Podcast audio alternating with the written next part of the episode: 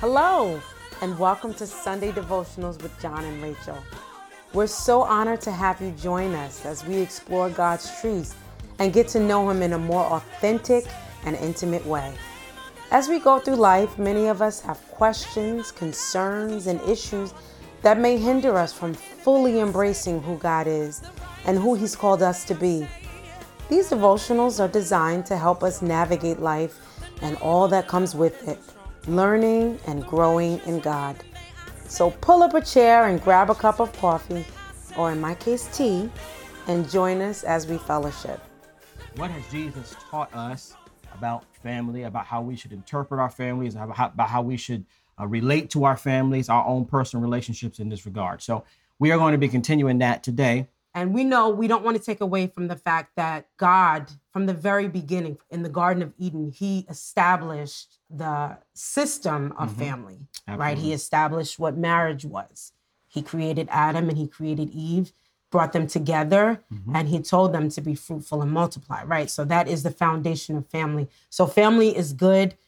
God intends for us to procreate mm-hmm. and to establish families in the earth, godly families, right? So Jesus coming down to earth would only reiterate that and confirm that, right? Absolutely. But this week, we're going to look at the flip side of it. So we know that family is good, mm-hmm. but there's another side to it that we have to um, explore. So we're going to explore that today. In some cases, family has to be forsaken. We have to choose. Once you are born into this new family, now what comes of your earthly family, your, right. your natural family, right? So we're going to explore that today. So Jesus paints a picture and serves as an example of how we should handle and prioritize our family versus completing completing the will and purpose of God for our life. And I, I think it was the first session where we talked about how Jesus, um, as a child, I think he was 12, mm-hmm.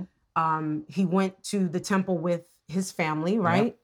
Yep. Um, and it was at that moment where he his, his, the manifestation of his purpose his true purpose on earth was unfolded mm-hmm. and it was very ironic that his family was not really around to see that manifestation in the form of him talking with the leaders in the synagogue yeah. and so that sort of foreshadows our family in some cases i won't mm-hmm. say in all mm-hmm. cases but that foreshadows the the challenges that we all will face in uh, the manifestation of God's purpose in our life being unfolded yeah. and, and coming to fruition, and our family not always being there to um, to relate, to, to relate, see it, to see, to, to understand. It, to, yeah. Right, or to even comprehend it, right? Because yeah. you know a lot of times they don't even comprehend mm-hmm. what's taken place in our life and the change that has taken place inside of us because right. you know they have become complacent and used to what they've seen and what they've always known, right? And also like like there's a blindness too, right? Like when God does something for you, right. it's it's your experience, right. right? But the other people outside and the people that are closest to you are oftentimes the people that don't really see it or receive it, you know, and that ultimately can affect how you embrace the reality right, of the experience yourself. To go to moving yes. forward, right? Yeah. Yeah. So you know, I try to be like John and have three points. So I just three have points. three points. Yes. three points that I want to share with you. Um, the first being that we must be willing to forsake our family.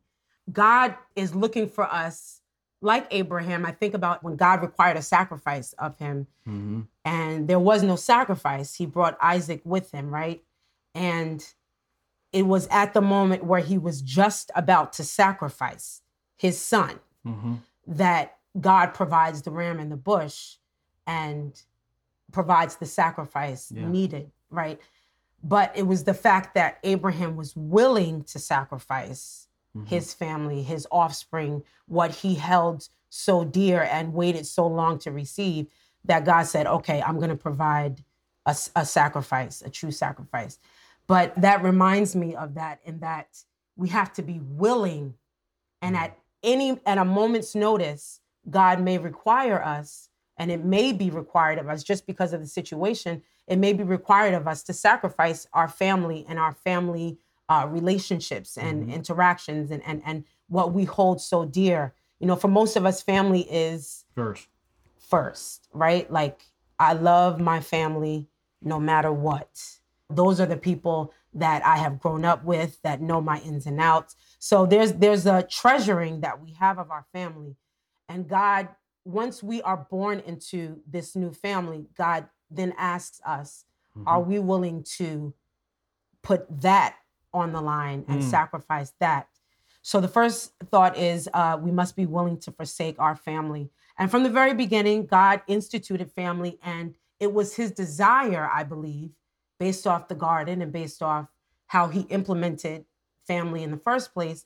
It was his desire for us to serve him and to be in fellowship with him as a family, as a unit, mm-hmm. working side by side, right? Yeah. In unity. Yeah. Uh, but because of sin, you know, coming into the world, you know, that has made that virtually impossible for us to serve as a family unit without there being some level of contention mm-hmm. or dissension or mm-hmm. or division, right? Just because we're flesh. Yeah. And in flesh there's sin. Yeah. And so when we have when we're led by the spirit and not all of us are led by the spirit, mm-hmm. then that's where you have that division and you have that sort of friction, right? Um so Matthew 10, 35 through 37, this is in the amplified version. It says, For I have come to part asunder a man from his father and this is Jesus talking, and a daughter from her mother, and a newly married wife from her mother-in-law, and that and a man's foes will be they of his own household. Hmm. He who loves and takes more pleasure in father or mother more than in me is not worthy of me. And he who loves and takes more pleasure in son or daughter more than in me is not worthy of me. Mm. So this is when it starts getting a little That's hard. confrontational. Because, That's confrontational, Jesus. You know, we we don't we don't mess with people's kids, That's right? confrontational. You know, there, there's that running joke. You, you say something about my mother, don't talk about my mother, yeah. right? That those yeah. are fighting words, right? So there's like I said before, there's that feeling of yeah. like nah allegiance don't protection touch, like, yeah don't touch my family and anybody knows mm-hmm. like I, I'm, I'm i'm by nature more of a protector like i love to I, I protect what i love and hold dear and anybody that knows me knows definitely don't talk about you know my my parents and mm-hmm. stuff but when it comes to john don't even try it because you will Thank get you, Thank you. the claws will come out in Jesus' name. but but th- that that's because you know my my family is so important to me. But even in that, if I love John, if I love my mom and my dad, and if I love my kids who came from me, that that grew inside of me, that I birthed, if I take pleasure in them more than I take pleasure in God and in serving God, then I'm not worthy of what what comes with being a part of God's family. Amen. Right?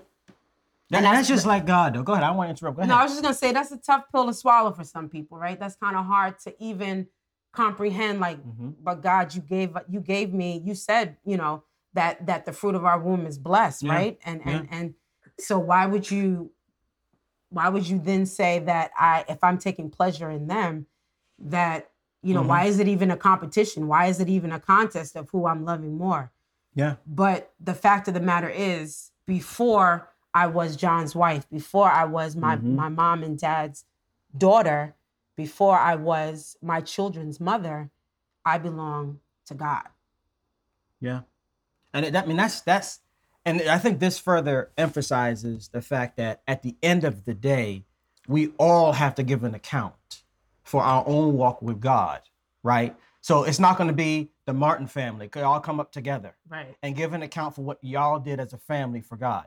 No, ultimately, it's going to be you and me and the kids separately and all that. So it would be a trick of the devil to like get us so enamored with prioritizing our family above God and then end up not doing God's purpose by which we're going to be judged for individually. Right. Right. And that's a scary thing. So, I mean, Jesus got to get to the nitty gritty, like, you know, family first. And we hear that all the time family first. Oh, nothing's above family. Nothing. God is. Right. And that's one of the commandments. You know, it says to honor your father and mother.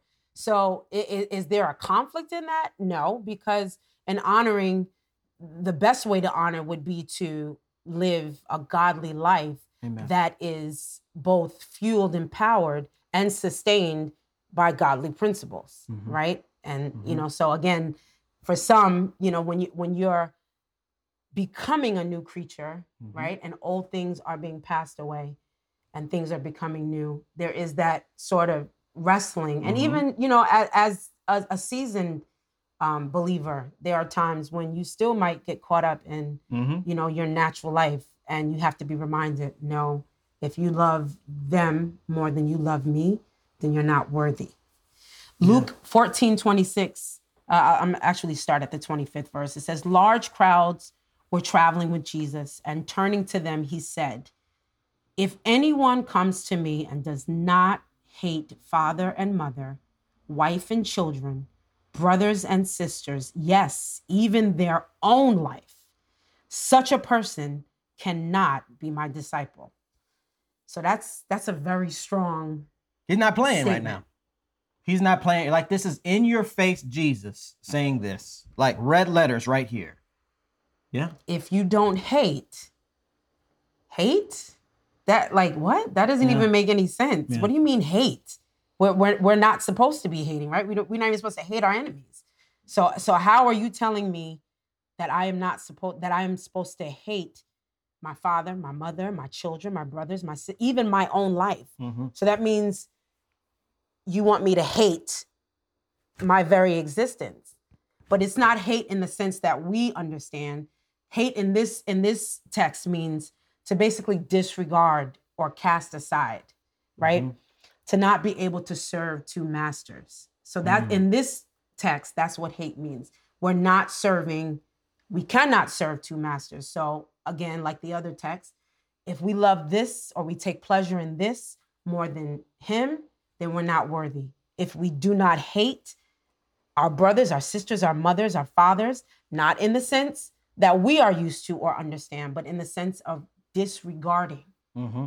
completely disregarding our life, our family, and everything that we hold dear. If we are not willing to disregard that and put that aside to focus on what we were put on this earth to do and our very purpose, then again, we cannot be his disciple. Yeah. And we're not worthy to be counted, right?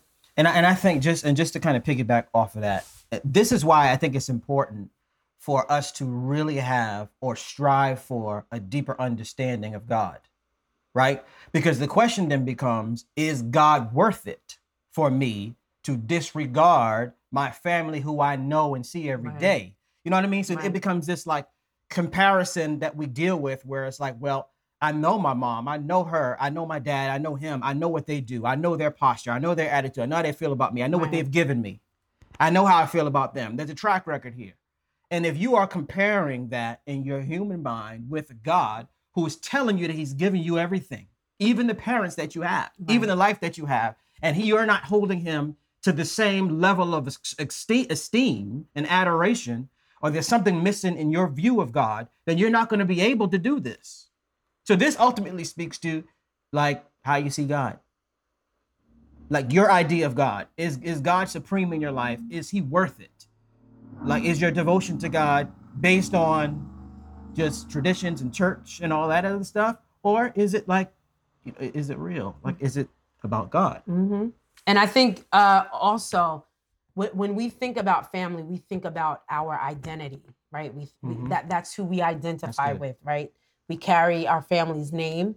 Um, oftentimes, we resemble our family. We mm-hmm. sound like our family. We we act like our family. So there's that identification that comes, and our identity comes from where we came from.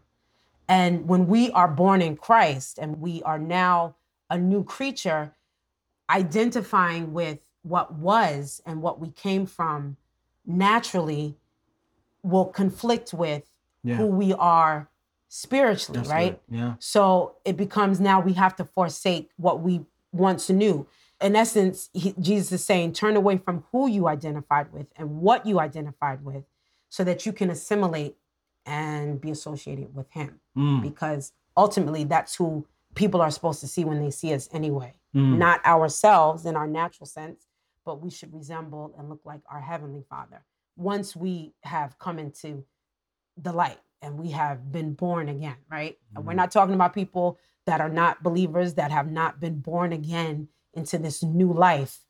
If you if you're living in, in the old life, then you know, so be it. But if you are a new creation, you have been born into this new life, then this is what I mean, I, I hate to use the word required of us, but it is.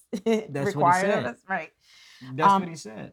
Matthew 8, 19 through 22, it says, And a scribe came up and said to him, Master, I will accompany you wherever you go. And Jesus replied to him, Foxes have holes, and the birds of the air have lodging places, but the Son of Man has nowhere to lay his head. Another of the disciples said to him, Lord, let me first go and bury or care for till death my father. But Jesus said to him, Follow me and leave the dead in sin to bury their own dead. So again, I'm gonna let that sink in because that might be a little difficult for some of y'all to receive. But uh, that's a Selah moment. It is. Where... And like I think about this, right? Because the the growing up and hearing these scriptures, I don't know about y'all, but it was kind of like, really, Jesus? Like this is really extreme, right? Because it ain't like you didn't have a mother, because you did, you know, and it's obvious that you loved your mother and your mother loves you. Right. Right. It was all about family. He had sisters and brothers and all this stuff. So for him, as a human being, God in the flesh, to, for other human beings to hear him say this kind of stuff is like, wait, hold on, but so you, what are you saying? Like this is this is like very confrontational stuff, and and and I feel like this is this was so confrontational because it had to be, because it's very easy for us to exalt and extol where we're coming from, our family, and those who we love and those we identify with. Um, because the family unit and the fam- the idea of family marriage is the closest resemblance to God. Right right? right. So for us to kind of like get confused as to, okay, well, if I love my family, then I'm loving my family. And that in turn, it means me loving God rather than the reverse of me loving God. And because I love God so much, that love is manifested. And, and, and it, it's, it's looking at focusing on the end result, right? The ultimate um, goal, which is salvation and eternal life, right? Mm-hmm. So when when when Jesus is saying, "Let the dead bury the dead," he said the Amplified says, "Dead in sin." Mm-hmm. So if you're focused on the people that are dead, that are in sin and and and and are mm-hmm. not are, are not receiving uh, what what Jesus has said, then you're not focused on the task at hand, yeah. which is to liberate and free those that uh, are bound that that need to hear the truth right? Yeah, so if good. our if we're called to go forward then there's no reason why we should be looking back. So he's saying let the dead bury the dead. Those that are dead. Once you once you leave a place right? If if do you think lazarus when he was resurrected from the dead he went back to the the tomb where he once laid? Why would he do that? Would, would he sit around amongst the other uh, bodies that were in the tomb and said, "Oh yeah, I was dead with you once, but you know Jesus resurrected me." No, he walked about with those that were alive. That's good. As a testament and as a as a testimony to God's resurrecting power. So, as hurtful as as sad as it may be naturally, or as sorry as you may feel. Mm-hmm. Jesus is saying, no, you need to move forward. Let the dead bury the dead. So again, there's that forsaking of family and and anybody or anything that we deem or hold as dear as family, right? Mm-hmm. So that was the first point, right? We may uh, God may require us to yeah. um, forsake our family. The second point is our family may forsake us, right? So we may you know be all good with our family we may be able to serve god and and, and do what we're called to do um and feel like we can still interact with our family and be okay. Mm-hmm. But sometimes the family is your family is the one that forsakes you, right? Mm-hmm. And you're like, what's going on? Like, what, what happened? I, I just got saved. I just, I just, I have this new life. Why would you not want to be a part of it? Mm-hmm. And they're the ones that turn away and go, no, thank you, right? Mm-hmm. His family did not understand, his meaning Jesus, did not understand or believe what he was sent to do, right? Mm-hmm. And again, that brings me to how went to the temple, right? And the question that his mother asked him is like, where were you? Where did you go? And he says, Didn't you know that I I, I need to be about my father's business? Like, yeah. wouldn't you, out of everybody, know that this is what I was sent here to do? This is why I'm on earth. This is what I was called to do. Yeah. People that you live with, people that you, um, in some cases, worship with, right? Because, yeah. you know, some of our family we worship with. You mean to tell me all this time has passed and you didn't know that this is what I was really called to do? But in a lot of cases, yeah. you know, yeah. sorry to say, our family won't recognize because, like you said earlier, there's blinders on mm-hmm. in a sense, and it's not intentional. Mm-hmm. I don't think intentionally, right. you know, our family looks at us and go, "Oh, please, you just, yeah, you you just Karen's daughter, you just Skip's daughter, please, who cares?" Yeah, no, but because we are used to how people are, yeah, we're used to interacting naturally. There's like that temptation with most families to look at each other and go, "You, you're not. There's nothing." You're always going to be my child. You're right. always going to be this. God in the flesh experienced it too. Right. Like Jesus experienced the same thing that we're talking about right now. So we're not exempt from these potential decisions that we'd have to make or be willing to make. See, that's the whole point of this, right? So when we say requirement, that means that your walk with God is going to require you to constantly make choices for God. And all the things and idols and things that we like and things that make us feel comfortable are all subject to be turned away from or disregarded for choosing God. Right. And we got to be willing to do that to be worthy to walk with God. Right. And the, you're you're if you think about it, you're in the middle. So, like you said, mm-hmm. you have to make that choice. On one side, like I said earlier, the first point, you have to, you may have to forsake your family, mm-hmm. but in some points, the family will forsake you. So you either you have to let go of your family on this end, but you also have to let go of your family on that end because mm. there is the temptation to want to hold on. Right. Like, wait a minute, no, don't leave me. Like, why are you? No. Yeah, that's good. You have to let go because in either situation, if you don't, if you're not letting go, then you're not moving forward. Amen. Right. Amen. Yeah. And I, I, also think about you know um, the scripture that says that you know a prophet is not without That's without said, honor in his own home. Right. Talking about Jesus and how they looked at him one way because they he was and I was reading somewhere last night where it said Jesus was born into a very common family, right? The the the names that were given you know, Joseph was common, Jesus was common, right? Um, so Mary. he was Mary. They were all common. So it was it was a pretty common family, right? And there was that sort of, uh, not sort of, there was that temptation that you know, oh, we know who he is. Right. He's just the carpenter's son. He's you know. So when he started, when he was uh, grown and he started his ministry, and he started to perform miracles and do different things and say different things that for the average person would be like that didn't have a spiritual ear be mm-hmm. like what is this dude saying he is out right. of his mind yeah. and his family said it yeah. they said um uh, one of the script mark 3 20 and 21 it says then he went to a house probably peter's but a throng came together again so that Jesus and his disciples could not even take food. And when those who belonged to him, his kinsmen, his family, heard it, they went out to take him by force, for they kept saying, He is out of his mind, beside himself, deranged. Like your mom would be like, Let's go, you're embarrassing me. Yeah.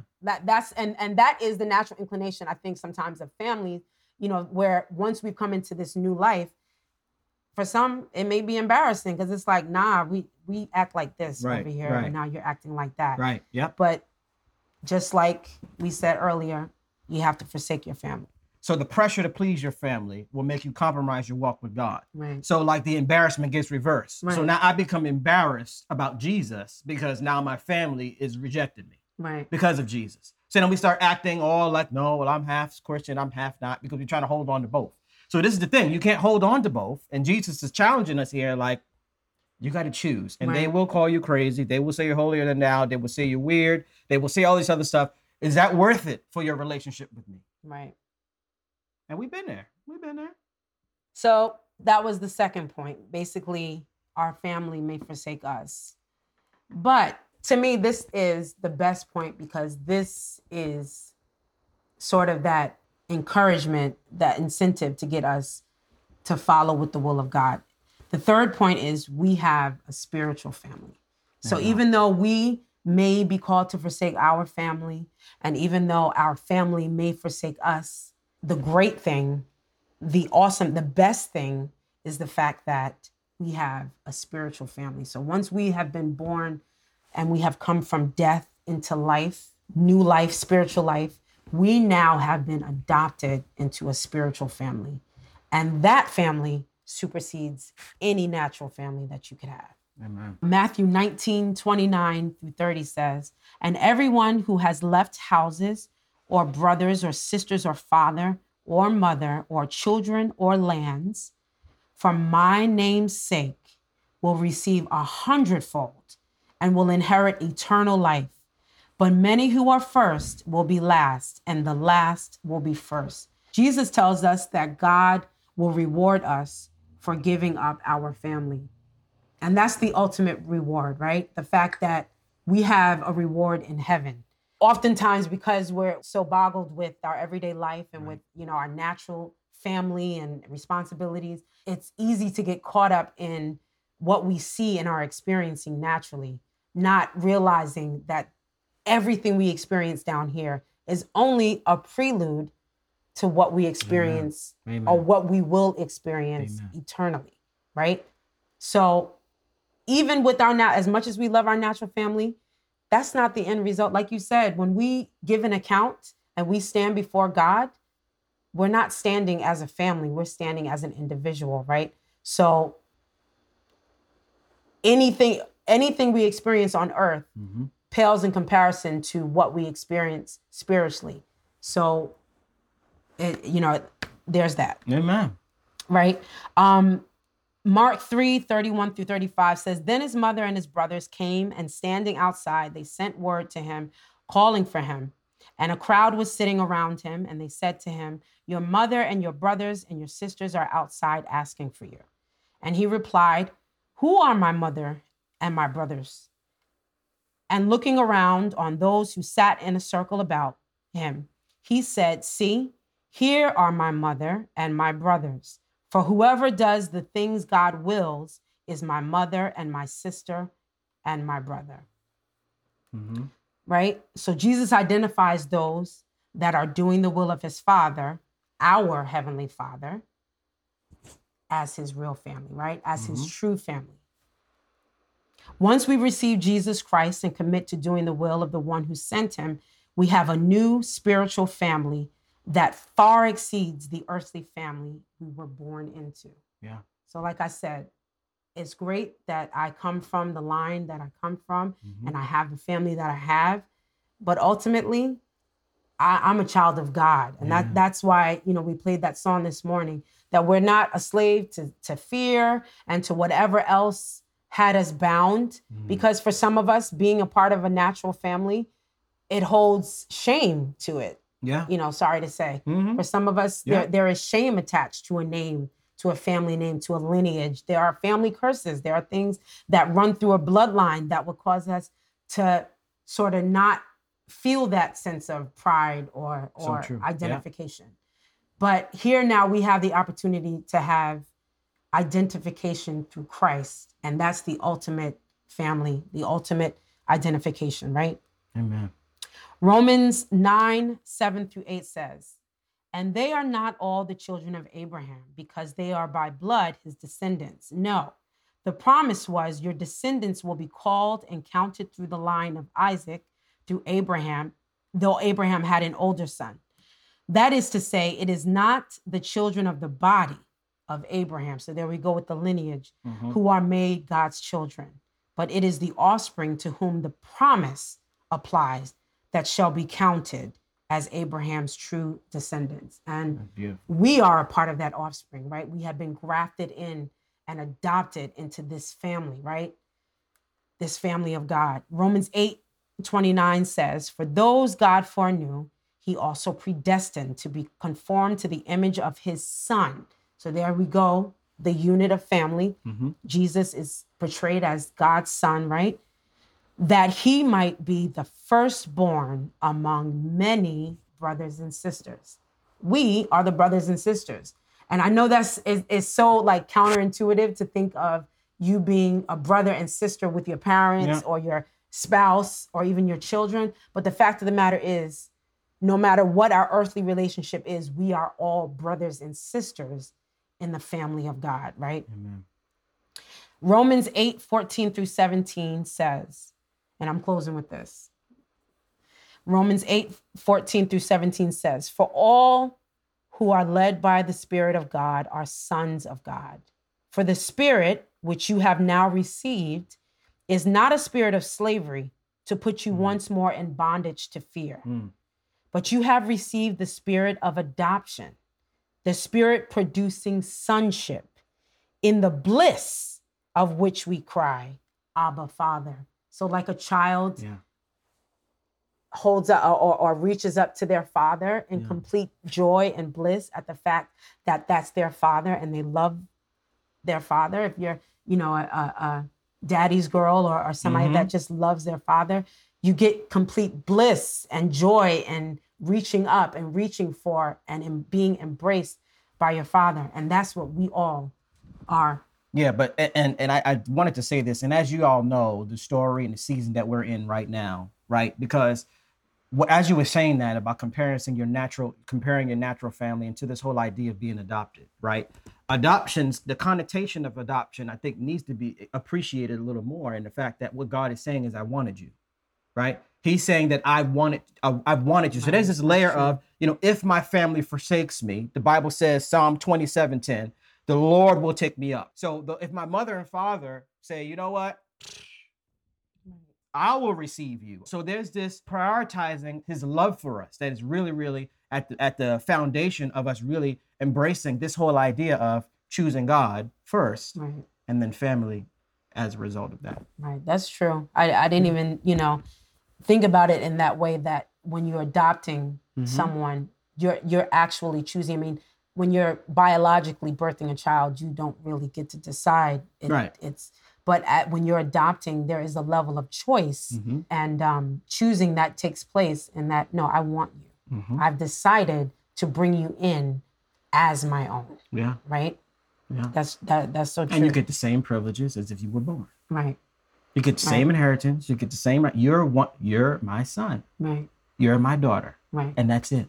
Now you have to accept that and receive that.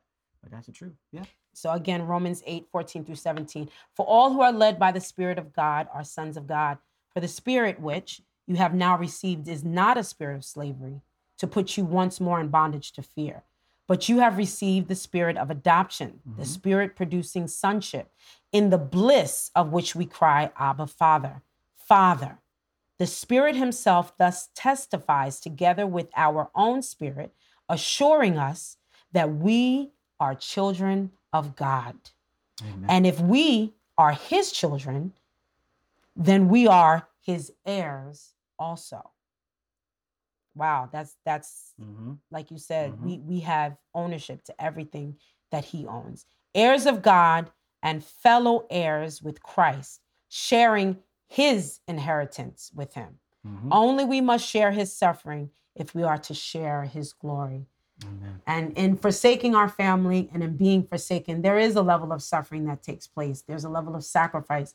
And that does that may not feel good. Not may, it probably will not feel right. good, right? But we have comfort and joy in knowing that ultimately we are a part of God's family and we Amen. are heirs with his son Jesus Christ. We Amen. are joint heirs. So now we are counted as his children as well.